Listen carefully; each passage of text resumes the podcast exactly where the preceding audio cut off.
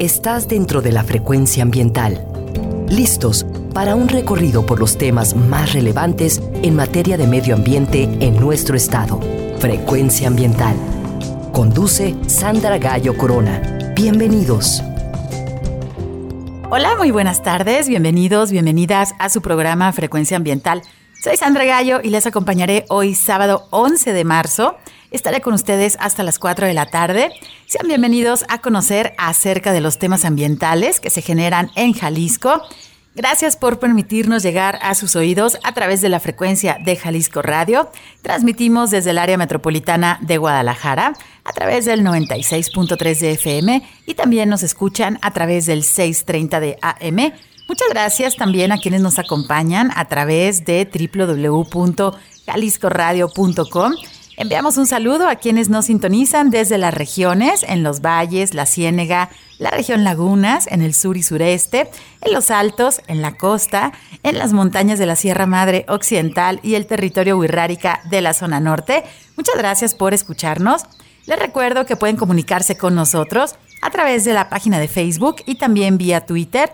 En ambas redes nos encuentras como arroba semadethal y también puedes escuchar los programas anteriores a través de la plataforma Spotify que puedes acceder desde la página principal de la Semadet o también a través del enlace gobhal.mx diagonal Spotify Frecuencia Ambiental. Informamos que si necesitas realizar algún trámite en la Secretaría de Medio Ambiente y Desarrollo Territorial, el horario de la ventanilla es de 9 de la mañana a las 5 de la tarde. Te recordamos que la SEMADET cuenta con una ventana digital en donde puedes realizar algunos trámites, como la licencia ambiental única en materia atmosférica. Puedes tramitar tu solicitud como generador de residuos de manejo especial y puedes también tramitar tu cédula de operación anual. Visita la página Trámites Ambientales www.jalisco.gov.mx.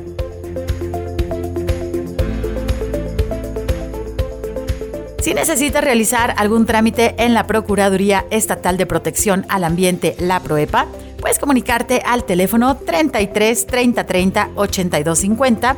Si eres testigo de alguna acción que cause daño al medio ambiente, por favor realiza tu denuncia utilizando el correo denuncias.cemadet.jalisco.gov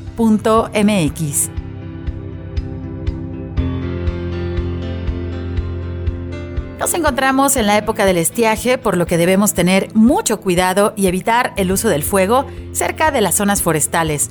Te recordamos que las quemas agropecuarias en el área metropolitana de Guadalajara están prohibidas.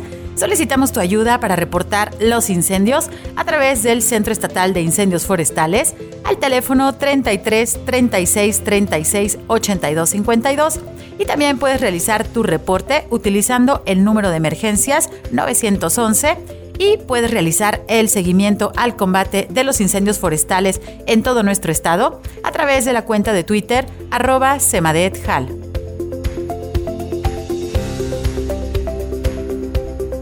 El pasado 6 de marzo se conmemoró el 43 aniversario del decreto como área natural protegida al bosque La Primavera, con una extensión de 30.500 hectáreas ubicadas en los municipios de Tala, Zapopan, Arenal y Tlajomulco de Zúñiga, el bosque de la primavera se ubica sobre montañas volcánicas que se formaron hace aproximadamente 140 mil años. Actualmente tiene la categoría de área de protección de flora y fauna. El bosque de la primavera es importante para la captación de agua y la recarga de los mantos acuíferos, así como también es un importante regulador del clima para el área metropolitana de Guadalajara.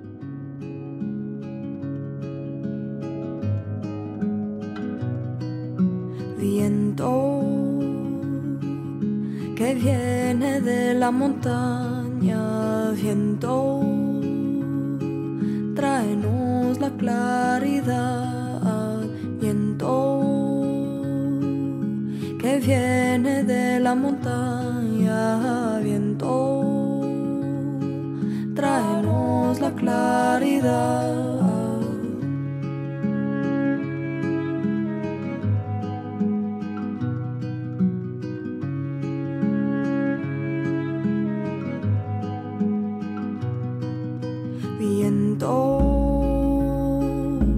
Viene del mar. mar, viento, tráenos la libertad, viento, que viene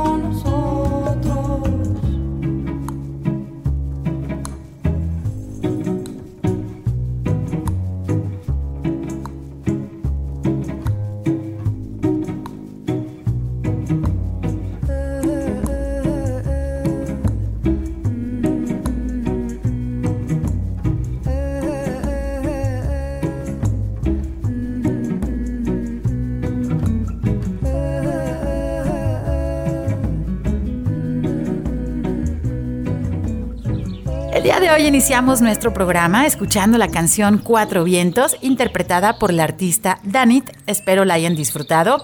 Hoy a Frecuencia Ambiental queremos platicar con ustedes acerca de lo que literalmente mueve a nuestro planeta y también nuestras vidas. Hoy hablaremos acerca de la energía y específicamente acerca de la eficiencia energética. El término energía proviene del griego energía, que significa actividad. Uno de los principios fundamentales de la física, que se conoce como el principio de conservación de la energía, establece que la energía no puede crearse ni destruirse, sino que solamente se transforma. Existen diferentes tipos de energía, veamos cuántos de ellos logras reconocer.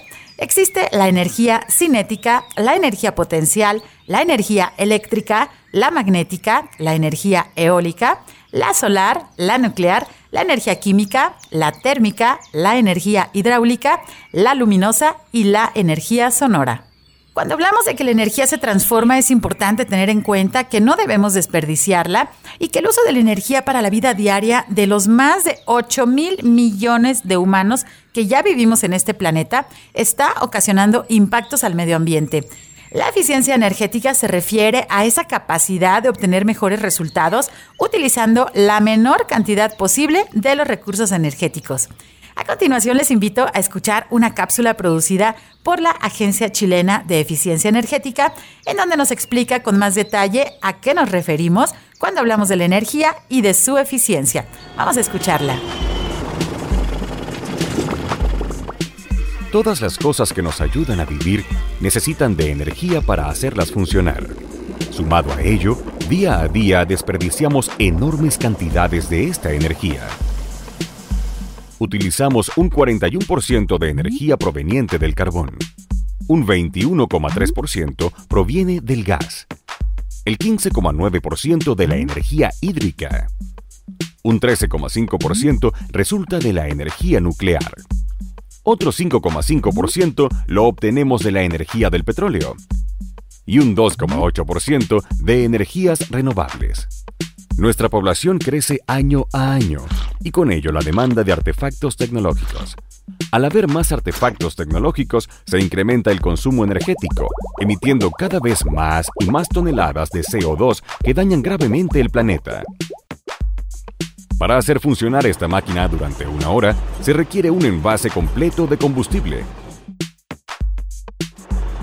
utilizando una gran cantidad de energía en el proceso.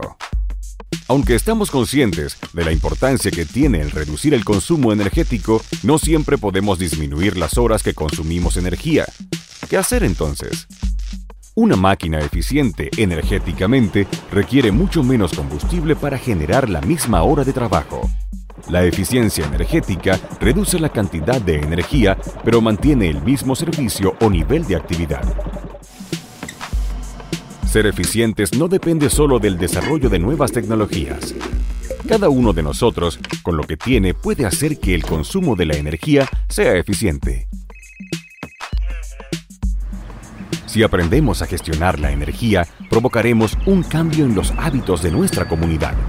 Los más beneficiados de ello seremos nosotros mismos. Súmate. La eficiencia energética es la forma más segura, económica y limpia de utilizar la energía. Regresamos después de escuchar esta cápsula que nos ayudó a comprender mejor pues qué es la eficiencia energética y a continuación les invito a escuchar otra cápsula en donde la Fundación YPF nos habla de la demanda energética y los impactos al medio ambiente. Vamos a escucharla y regresamos en unos minutos. Están en frecuencia ambiental. En cuestiones de energía, ser cada vez más eficientes es nuestro desafío. La energía es un recurso indispensable en nuestra vida cotidiana y la utilizamos de forma tan naturalizada que suele pasar desapercibida. En un principio, la única fuente de energía que utilizábamos provenía de los alimentos. Con los años, sumamos otras fuerzas de la naturaleza, como el fuego, los cursos de agua y el viento. Y así, accedimos a mayores comodidades. Pero fue con la revolución industrial que comenzamos a utilizar petróleo, gas y carbón como fuentes de energía. Y esto hizo que todo cambiara para siempre, permitiendo un desarrollo sin precedentes. Dato. ¿Sabías que en los últimos dos siglos la población humana se multiplicó por 7 y el consumo energético que cada uno de nosotros requiere por 22? Sí, desde hace 200 años mejoró la calidad de vida de muchas personas pero esto significó aumentar el consumo de mucha, muchísima más energía. Actualmente, generamos un impacto ambiental mayor del que nuestro planeta es capaz de absorber y compensar. Este impacto tiene que ver con la energía que utilizamos en cada una de nuestras actividades, los productos que consumimos y los residuos que generamos. La quema de enormes cantidades de combustibles fósiles y sus consecuentes emisiones de dióxido de carbono y otros gases de efecto invernadero están cambiando el termostato natural de la Tierra, generando un calentamiento global y un cambio climático que podría llegar a ser irreversible. Hoy, nos enfrentamos a uno de los desafíos más grandes de la historia de la humanidad, disminuir nuestros consumos y generar energías alternativas compatibles con la salud de nuestro medio ambiente, que sean abundantes y que puedan estar al alcance de todos. Frecuencia ambiental. Vuelve en unos momentos. Quédate con nosotros. Estás sintonizando Frecuencia ambiental. Continuamos.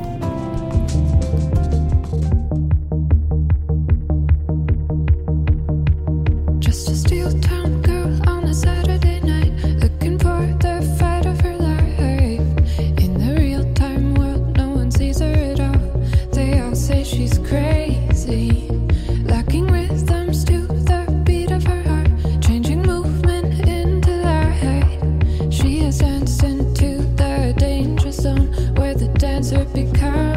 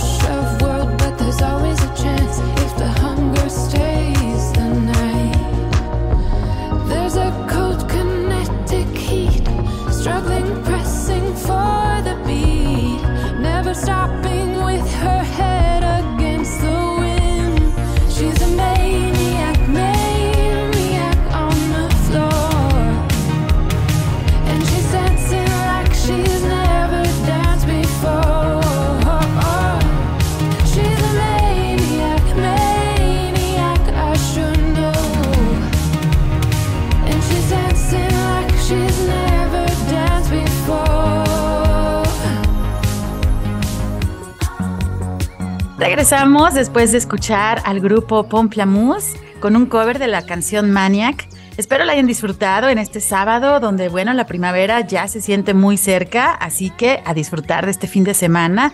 Les recuerdo que si visitan algún área natural, pues recuerden que deben evitar el uso del fuego, ya que estamos en una época con alto riesgo de incendios forestales, así que les invitamos a cuidar de nuestros bosques. Hoy en Frecuencia Ambiental queremos platicar con ustedes acerca de un tema que tiene que ver con nuestras actividades diarias y con la cantidad de energía que utilizamos, lo cual pues está provocando un impacto considerable en el medio ambiente de todo el planeta, no nada más de Jalisco. Y hoy platicaremos acerca de la eficiencia energética, ya que el pasado 5 de marzo se celebró el Día Internacional de la Eficiencia Energética y para platicarnos acerca de este tema me da muchísimo gusto recibir a nuestra invitada del día de hoy, la doctora Yolanda Villegas González, quien es graduada por el Instituto Tecnológico y de Estudios Superiores de Monterrey. Cuenta con una maestría en Derecho Internacional por la Escuela de Graduados en Administración Pública y Políticas Públicas del TEC de Monterrey. También ha cursado diversos diplomados en la Universidad de Cornell, en Georgetown University, en la Universidad también de la Sorbona en París y en la Universidad de Harvard.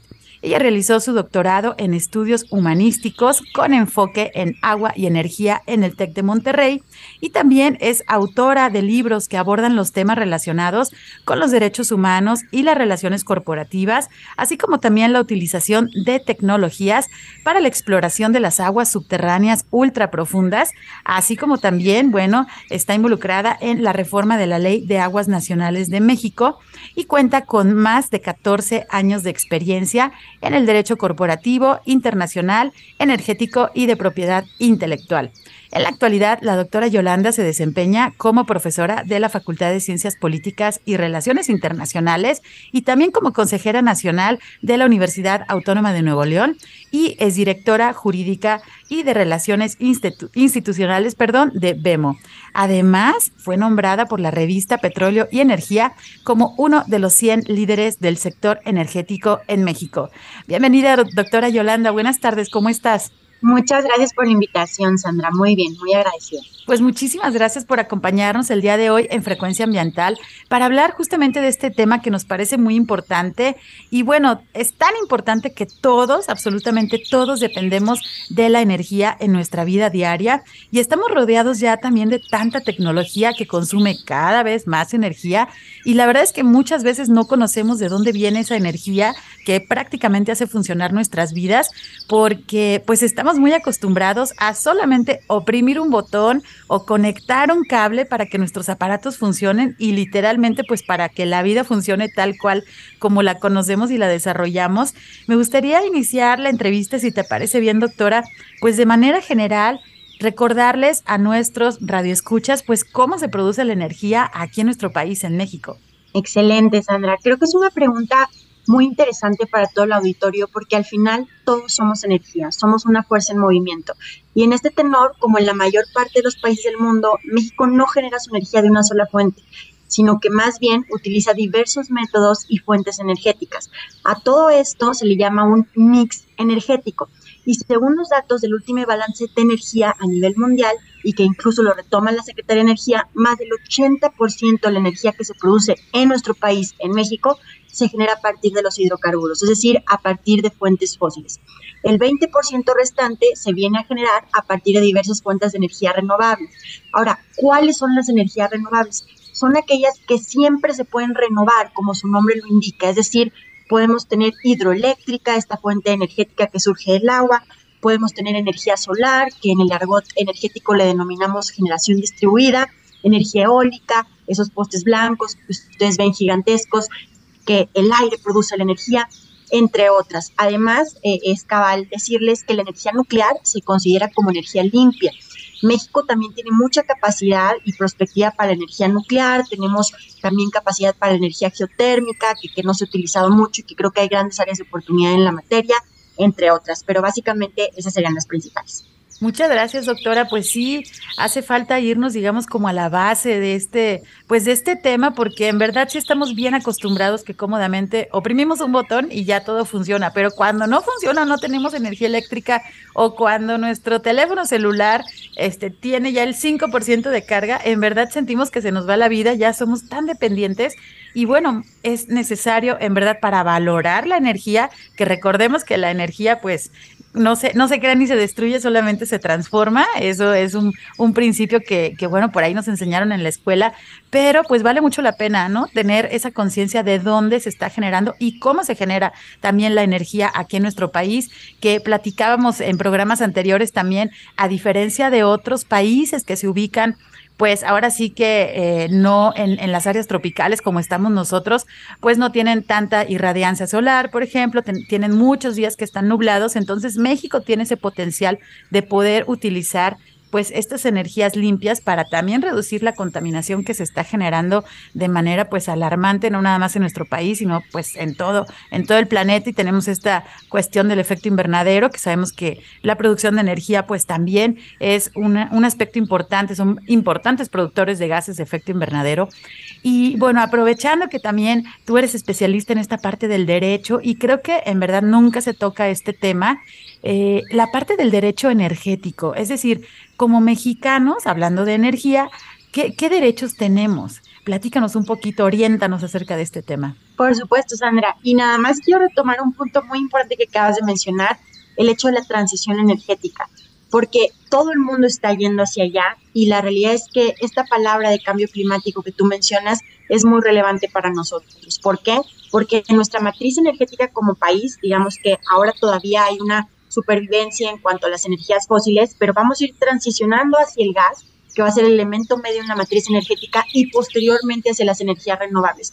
Pero justamente creo que el público en general debe saber que la energía eléctrica, por ejemplo, nosotros tenemos una dependencia con los Estados Unidos de más del 60-70% para lograr nuestra generación eléctrica porque importamos el gas, que es el elemento vital para generarla. Entonces, justamente por eso a veces acontecen situaciones como las que hemos visto en años pasados, donde eh, hubo apagones en el norte de la República, donde no podíamos producir en las fábricas a raíz de esto y por supuesto con las implicaciones hacia los derechos humanos, porque obviamente en esas regiones donde podemos estar a 40, 40 y tantos grados, sin tener, por ejemplo, en ese momento luz eléctrica, sin poder estar produciendo, pues hace mucho daño, digamos, a eh, el tema económico en esas regiones. Pero hablando un poquito más del derecho energético, eh, dadas las implicaciones económicas que presentan todos los proyectos del sector, eh, este derecho humano se vuelve básico y actualmente se está trabajando para que el acceso a la energía eléctrica y al gas sean considerados como eh, parte constitucional en nuestro país, parte de nuestros derechos humanos.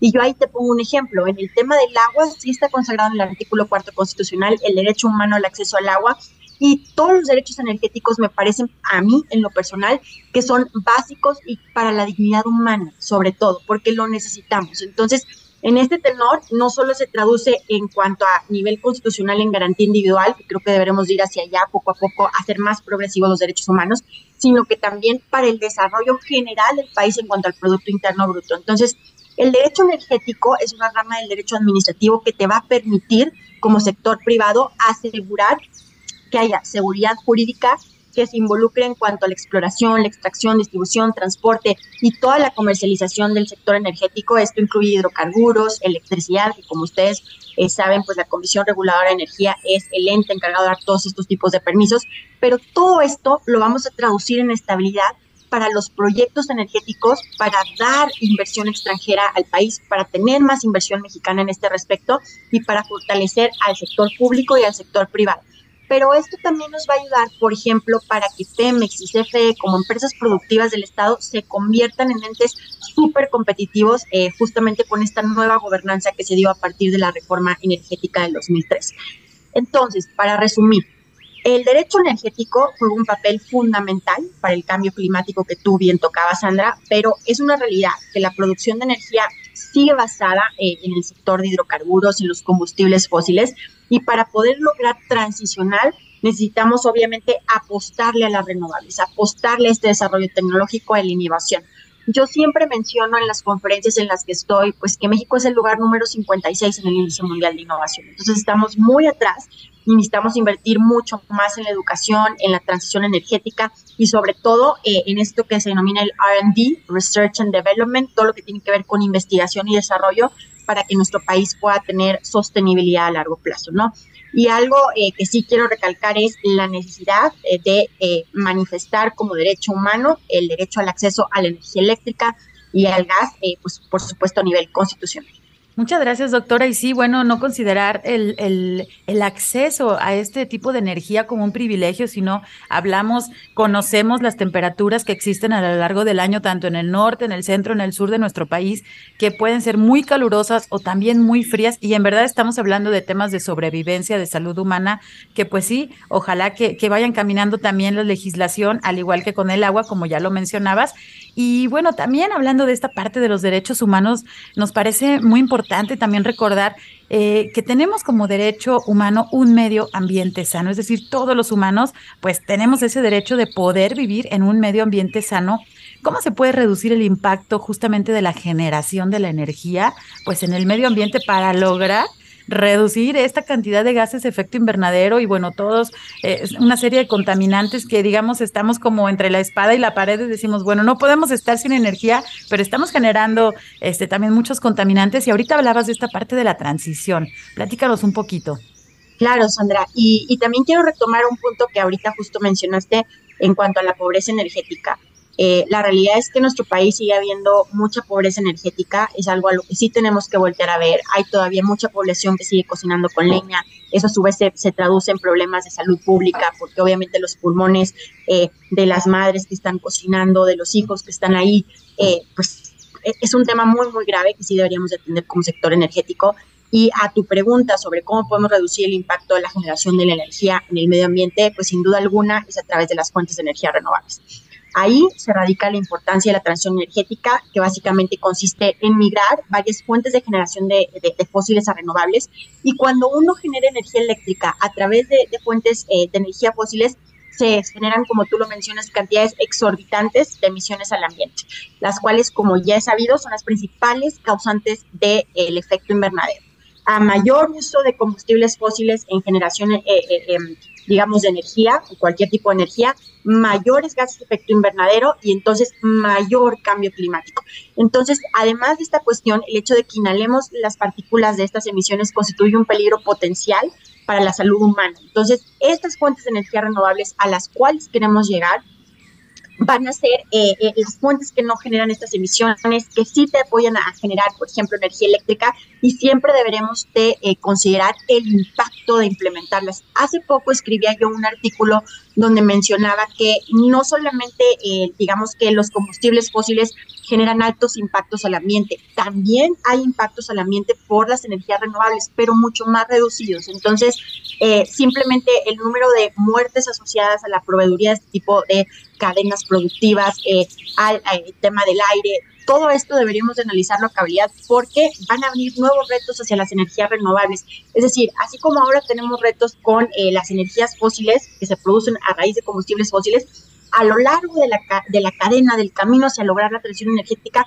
vamos a tener nuevos retos ahora con las renovables y con la transición energética vamos a tener activos varados, porque obviamente los países que antes eran petroleros van a, van a dejar ciertos activos que todavía tenían petróleo y que no van a explotar o explorar. Vamos a tener contaminación lumínica, eso que hemos visto en las películas donde están todas estas imágenes bombardeándote y todo, eso va a existir porque el costo de la energía va a ser mucho más reducido, pero también vamos a tener cosas positivas como por ejemplo las baterías, las baterías para almacenar estas energías renovables, que, digamos sí son intermitentes, vamos a lograr entonces tener generación completa a, raíz de renovables, poder guardar la energía, utilizarlas en otros momentos y estas baterías van a ser cada día más de largo plazo, de más alta duración y más compactas. Pero a la vez con las baterías surgen nuevos retos, por ejemplo, el reciclaje. ¿Qué vamos a hacer con las baterías?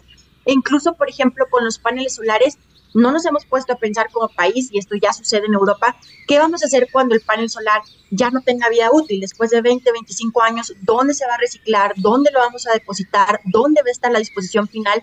Ya en países europeos de avanzada Existen compañías aseguradoras que te permiten que esos paneles solares, cuando terminen su vida útil, va la compañía aseguradora, lo recoge, lo recicla, tiene una correcta disposición y eso también es en pro eh, del, medio ambiente, ¿no? Entonces, hay muchas cuestiones que, que, vienen en cuanto a retos tecnológicos para renovables, pero pues estamos ahí justamente para afrontarlos. Híjole, justamente creo que conocíamos nada más como la cima del iceberg, pero toda esta tecnología y toda esta transición, pues definitivamente es algo, eh, mucha tecnología, también mucho conocimiento y creo que también como ciudadanos y ciudadanas, ahora sí que no nos dedicamos a, a la industria energética, pues sí es importantísimo conocer, ¿no? Que todo esto está evolucionando, que tiene un costo, evidentemente, y que tiene un impacto. ¿No? Y este impacto que nosotros, pues en nuestro día a día debemos de ser también conscientes de qué acciones estamos realizando para bajar, reducir este impacto que pues producimos simplemente por vivir en este planeta, o sea, sin tener la culpabilidad porque no se trata de eso,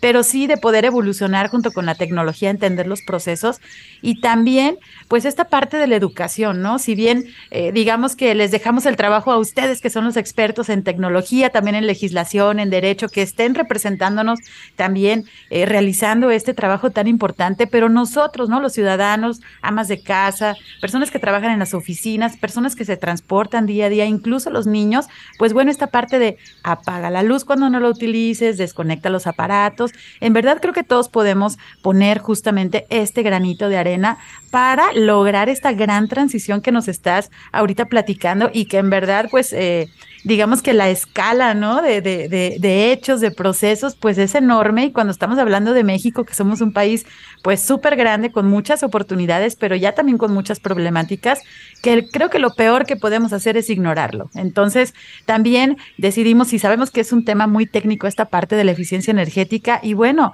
acercarlo también a nuestros radioescuchas a través de un medio que no tiene imagen, que es la radio, que nos encanta, pero el poder acercarles este tema para que ustedes también consideren qué es lo que están haciendo en su día a día, qué cuestiones pueden mejorar y bueno, estas cuestiones que pueden mejorar también se van a ver reflejada en el gasto económico que tienen, eh, eh, pues ahora sí en su recibo de la luz, en, en, muchos aspectos. Entonces, porque hay mucho desperdicio de energía, eso igual lo vamos a abordar también en nuestro bloque anterior, pero podemos evitar también los gastos y las pérdidas energéticas eh, hablando bueno, hasta la energía personal, a veces estamos desperdiciando en, en cuestiones que no son tan, eh, tan importantes en nuestro día a día. Entonces, bueno, pues vamos teniendo conciencia acerca de este tema.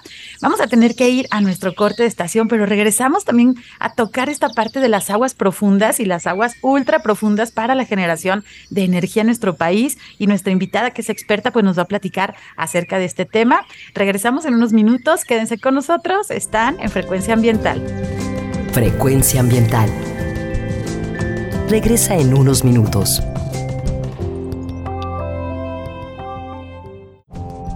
Estamos en la misma frecuencia. Frecuencia ambiental. Seguimos. I hate the winter. Can't stand the cold.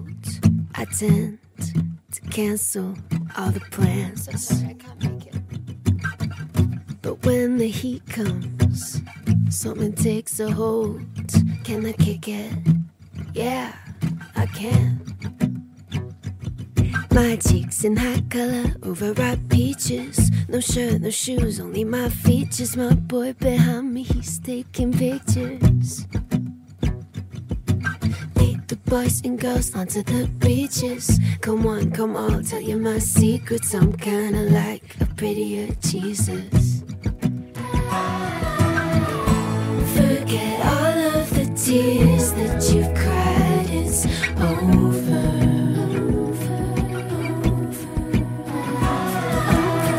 It's a new state of mind. Are you coming, my baby? Acid green, aquamarine. The girls are dancing in the sand. And I throw my cellular device in the water. Can you reach me? No, you can't. my cheeks in hot color, overripe peaches. No shirt, no shoes, only my features. My boy behind me, he's taking pictures. Estamos de regreso después de escuchar la canción Solar Power, energía solar, interpretada por la artista neozelandesa Lord. Espero la hayan disfrutado.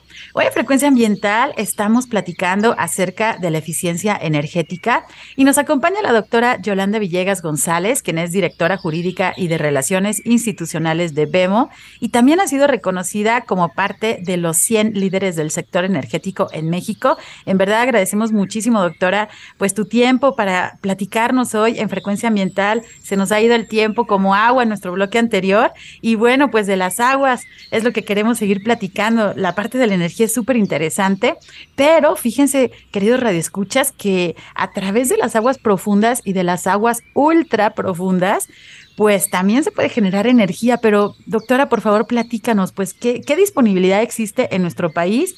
Y ahora sí que, ¿cuál es la diferencia entre las aguas profundas y las aguas ultra profundas? Claro, Sandra, con mucho gusto.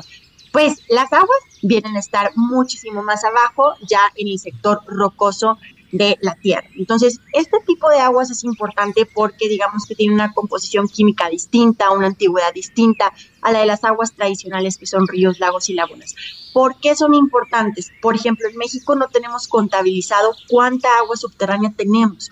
Entonces, dadas las sequías que están aconteciendo, dada la disparidad en la ronda de la tabla de agua a nivel república, donde en el norte es muy escasa, en el centro y sur es un poco más abundante, pero realmente si tú ves el mapa de la república, y, esto a mí siempre me, me impacta cuando lo menciono, pero el 80% del Producto Interno Bruto es producido por la región del país eh, norte antes de llegar al centro, que tiene solamente un tercio del agua dulce disponible.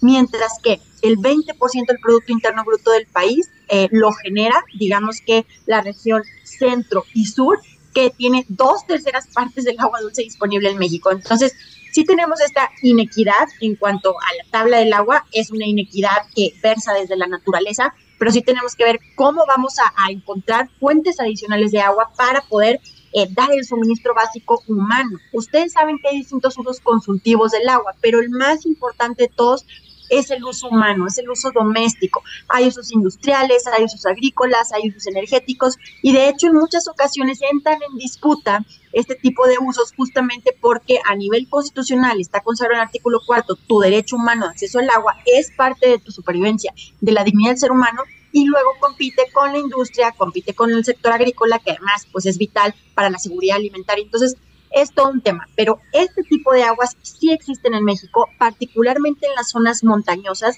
La NASA incluso ya ha dicho que hay 10 veces más cantidad de infiltración de la lluvia en estas megacuencas subterráneas que no tenemos registradas y que después derivan en el mar. De hecho, la UNESCO desde el 2004 ha señalado diversos puntos alrededor del globo terráqueo donde de repente empieza a brotar agua dulce en medio del mar. Y por eso yo digo, es que le estamos desperdiciando porque se está convirtiendo de agua dulce a agua salada en lugar de que estemos extrayéndola antes de que derive en el mar. Y entonces estamos pensando en otro tipo de soluciones como la desalinización este, y, y otras cuestiones que yo diría, oye, usemos el agua que ya tenemos en las profundidades, que deriva en el mar y que además ya es dulce. Ahora, algo que es muy importante es que sepamos que es un agua que no te recarga los acuíferos, digamos, superficiales o los acuíferos que están en la zona granular. ¿Por qué? Porque esta agua, digamos que uno, se desperdicia, por así decirlo, aunque todo tiene un ciclo de vida, se desperdicia en el sentido que se convierte en agua salada cuando llega al mar, pero mientras esa agua dulce muchas veces no está interconectada con el agua superficial. Entonces, ¿qué va a pasar? Si tú empiezas a extraer esta agua que está al fondo, permites que se recargue el manto acuífero superficial entonces eso nos va a dar más fuentes a largo plazo, mientras que estás extrayendo un agua que está a ciertas profundidades con una antigüedad diferente y que puedes probar con pruebas isotópicas y químicas que no está recargando al acuífero superficial. Entonces, creo que es muy importante que conozcamos esta agua por las sequías extremas que estamos teniendo y sobre todo que en México se implemente como tal una gestión hídrica integrada. ¿Qué quiere decir esto?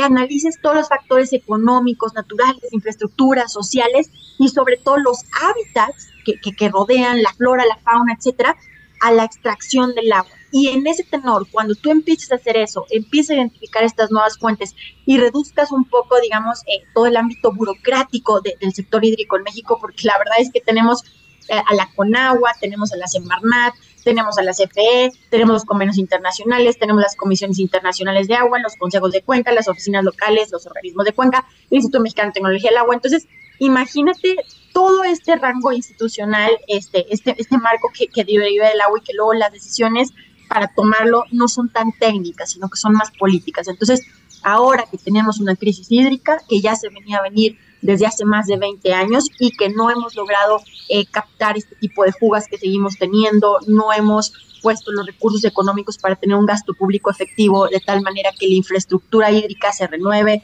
Hay infraestructura hídrica que tiene más de 50 años donde no ha tenido mantenimiento ni renovación en México, por ende hay muchas mermas del agua. Entonces, yo lo que digo es, algo que tú mencionas, André, que mencionaste al inicio de esta plática es sostenibilidad, educación, cuidar el recurso.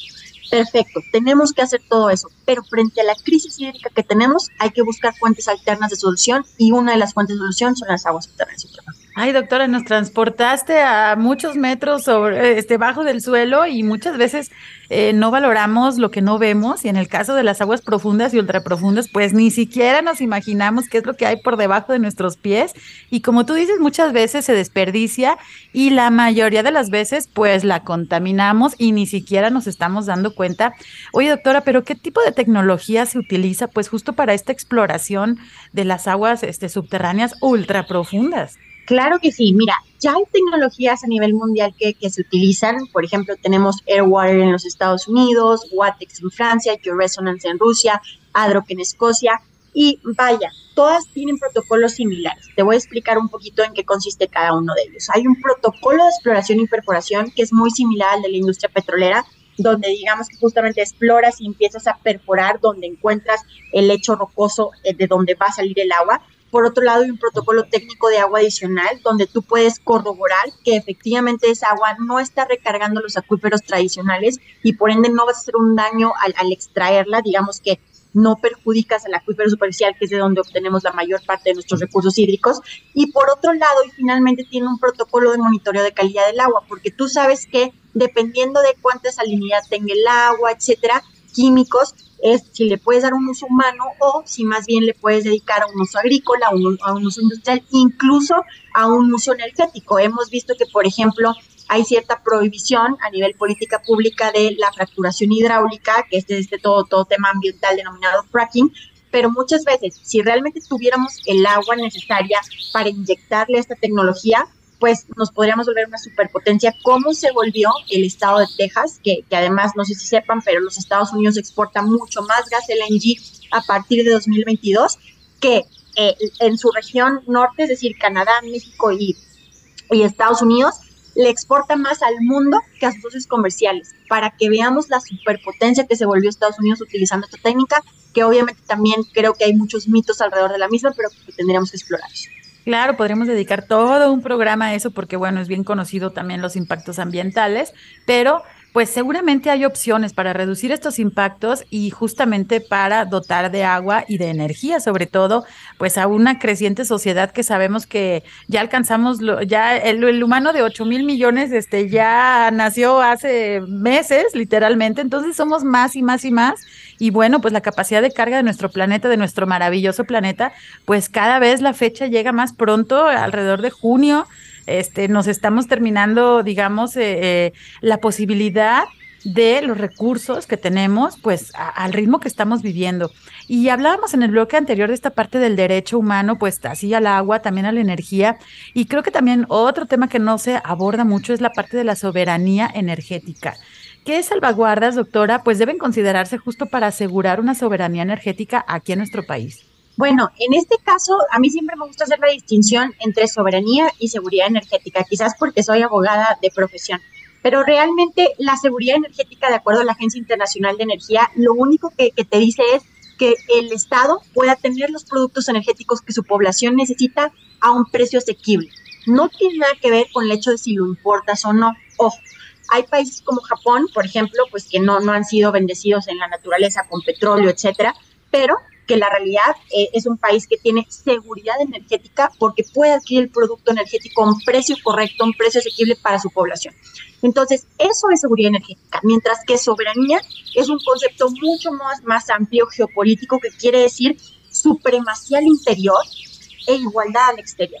O sea, yo soy un Estado supremo con mi población porque yo dicto sus normas, sus reglas, eh, tengo un nivel coercitivo para ejecutar en caso de que necesite implementar sanciones por eh, el quebrantamiento del orden público, etcétera. Soy supremo y al exterior a nivel internacional debo ser considerado como un Estado igual, independientemente de mi capacidad económica frente al mundo. Entonces, creo que sí es bueno eh, distinguir entre los dos conceptos, pero al final la política energética de nuestro país siempre debe de avanzar hacia la construcción de un sistema energético soberano, autosuficiente, sustentable.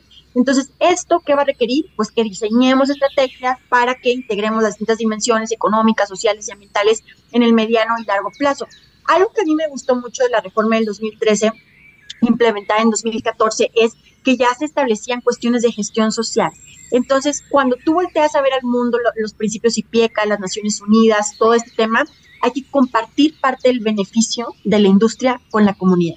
Y áreas de influencia directa, áreas de influencia indirecta y ver cómo hacerlo. Entonces, en la actualidad, obviamente que reconocemos como necesario revertir ciertos índices productivos, eh, financieros, comerciales que pueden no ser favorables para nuestra economía, pero básicamente el sector hidrocarburos lo que vamos a buscar es esta balanza comercial petrolera este, que no sea deficitaria, como lo es actualmente, y tener un superávit con miras a equilibrar las finanzas del país. Mientras que en el sector eléctrico lo que deberíamos estar buscando es un equilibrio adecuado entre la producción nacional y privada de energía eléctrica con la producción eh, nacional de la empresa productiva del Estado y acuerdos que estén apegados justamente a la normatividad vigente sin, eh, digamos, que modificar reglas del juego que no estén consagradas a nivel constitucional o a nivel normativo. Entonces, para finalizar, creo que el desarrollo del capital humano va a ser fundamental para esta industria, de tal manera que logremos avanzar hasta la autosuficiencia, la sustentabilidad y requerir de una política de desarrollo de capacidades científicas y tecnológicas. Wow, doctora, con esta perspectiva también tan amplia que nos estás compartiendo, pues eh, indudablemente eh, tengo que preguntarte por nuestro estado de Jalisco. Tú estás de base en Ciudad de México y bueno, tienes toda esta perspectiva nacional que cada uno de los estados en verdad somos muy particular y formamos parte de esta gran nación. ¿Qué oportunidades justamente de cambio, pues ustedes ven que existen para, para los gobiernos estatales como el de Jalisco? Pues mira, difícil pregunta, pero ahí va. Yo creo que debemos de adaptar la matriz energética del estado de Jalisco y además de otros estados a nivel de la República para que esté realmente en sintonía con la transición energética, ¿no? Para que avancemos hacia el uso de las renovables. Entonces, ¿esto cómo se puede hacer? Pues desarrollando obviamente política pública que te permita todo el desarrollo e instalación de nuevas centrales eléctricas con fuentes renovables, facilitar fondos para este fin y estos programas de eficiencia energética y de movilidad sustentable y sostenible deben de volverse ejes rectores en la política energética del Estado. Entonces, si trabajamos en conjunto con otros estados e incluso con otros países que ya hayan implementado este tipo de tecnologías, de medidas, de política pública y de legislación, creo que vamos a, a, lograr llegar hacia la transición energética, no solo como estado de Jalisco, sino con todos los estados a nivel república y obviamente a nivel mundial, porque al final el cambio climático nos impacta a todos sí esta parte de la colaboración, pues obviamente a nivel nacional y a nivel internacional, porque como ya nos mencionabas, pues hay algunos países que nos llevan la delantera, que han desarrollado, que también pues son primer mundo, tienen más capacidades económicas y traen toda esta experiencia, ¿no? Entonces, pues bueno, vale mucho la pena tener el contacto también con ellos. Y ahora que tenemos tanta información también a través de Internet,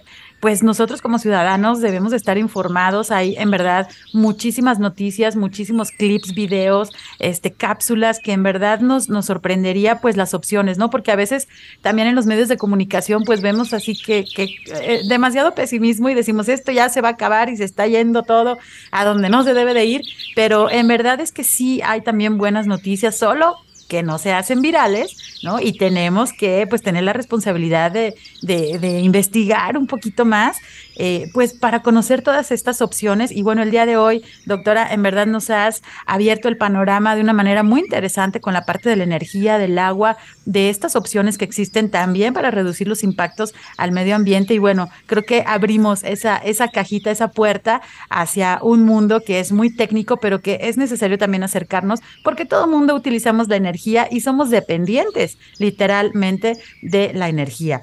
Pues doctora, antes de despedirnos, si nos puedes compartir alguna página de internet o tus redes sociales en donde podamos encontrar más información respecto al tema que abordamos el día de hoy? Claro que sí. Bueno, pueden buscar en la página de la Agencia Internacional de Energía, que es www.iea.org y, y un slash. Este, también Balance Nacional de Energía 2021, que está publicada por el Gobierno de la República en la página de la Comisión Nacional de Hidrocarburos o de la Comisión Regular de Energía. Y pues mis redes sociales estoy como Yolanda Villegas, es PhD, PhD, Yolanda Villegas en LinkedIn.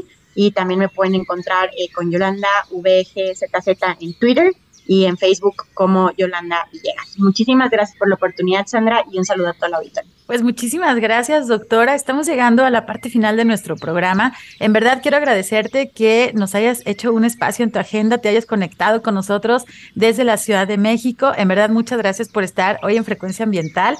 Y también agradezco a mi compañero Marco Barajas por su ayuda en la producción desde la cabina de Jalisco Radio. Soy Sandra Gallo y desde la Dirección de Educación y Cultura para la Sustentabilidad les acompañaremos el próximo sábado. Se quedan con la programación de la JB Jalisco Radio. Hasta luego. Por hoy ha sido todo en Frecuencia Ambiental. Te esperamos el próximo sábado a las 3 de la tarde para seguir explorando los temas relevantes del medio ambiente de nuestro estado y más allá. Frecuencia Ambiental, una coproducción de la Secretaría de Medio Ambiente y Desarrollo Territorial y JB Jalisco Radio. Hasta entonces.